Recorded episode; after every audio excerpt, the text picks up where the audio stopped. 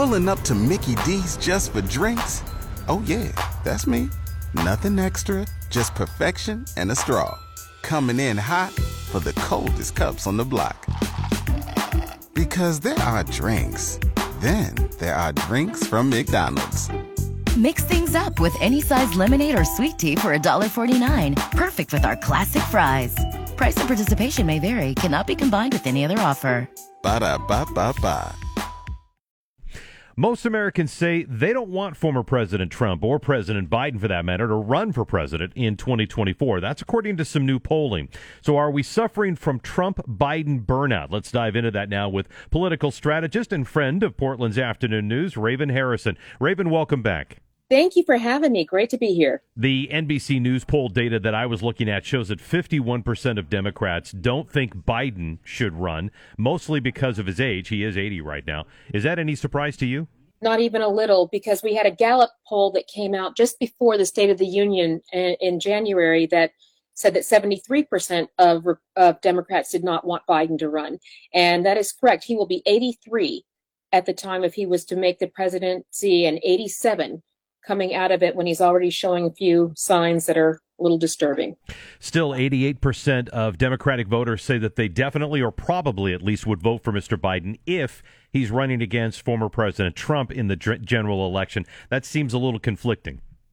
It does seem conflicting, but it shows you that this is more about a personality than a policy, that this seems to be more of an anti Trump than a pro Biden strategy. And the Democrats tend to always be unified in their platform. They always get behind one person, one policy, one narrative, one initiative. Again, here on Portland's Afternoon News, we're talking to political strategist Raven Harrison about polling that shows Americans don't want Donald Trump or Joe Biden to run for the White House. Raven, 60% of Republicans don't like the idea of Mr. Trump's campaign for the White House, yet nearly half of those people polled would support him as far as getting the GOP nomination. Yes, and that's where we are right now. It looks like the Republicans on their side have a very crowded primary field.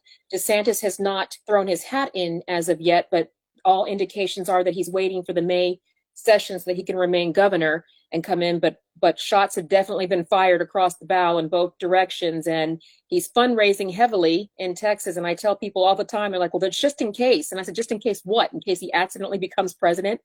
Nobody accidentally fundraises. So we definitely know that that's going on. So I think that's what people are right now. They're conflicted about who can win the general, uh, who can get the job done, and uh, who has the most gravitas. You know, when it comes to Biden and Trump, why do you think these two guys rub rub people the wrong way, even in their own parties? Because they're absolutely polar. Um, what in what they are, you have extreme on every front. Donald Trump is not is not a career politician. Joe Biden is a career politician. Uh, Donald Trump was a businessman. Uh, Joe Biden is, you know, a a was a senator and a legislator, but their personalities, I mean, they complete opposites. One's the green technology. We got to support all things that are expensive. And the other one is secure our border. And, you know, if you come after me, I'm going to come after you. So we've got a, a little bit of the schoolyard dynamic uh, going on with these two. But I think everybody's pretty over it at this point. Yeah, I think I would have to agree. Now, if you were working on the campaign for somebody like Ron DeSantis or Nikki Haley or Robert Kennedy Jr., would you try to sell the public on those people as being an alternative to Trump and Biden? Is that a winning strategy?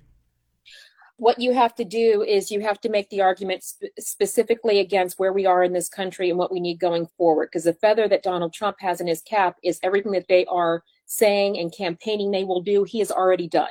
Fix the economy, boost the stock market. So you're climbing this uphill. What you have to do is be able to convince them that you'd have an easier ride with the Democrats than Donald Trump has, that you'd be less of a target and you'd be more of a unifier.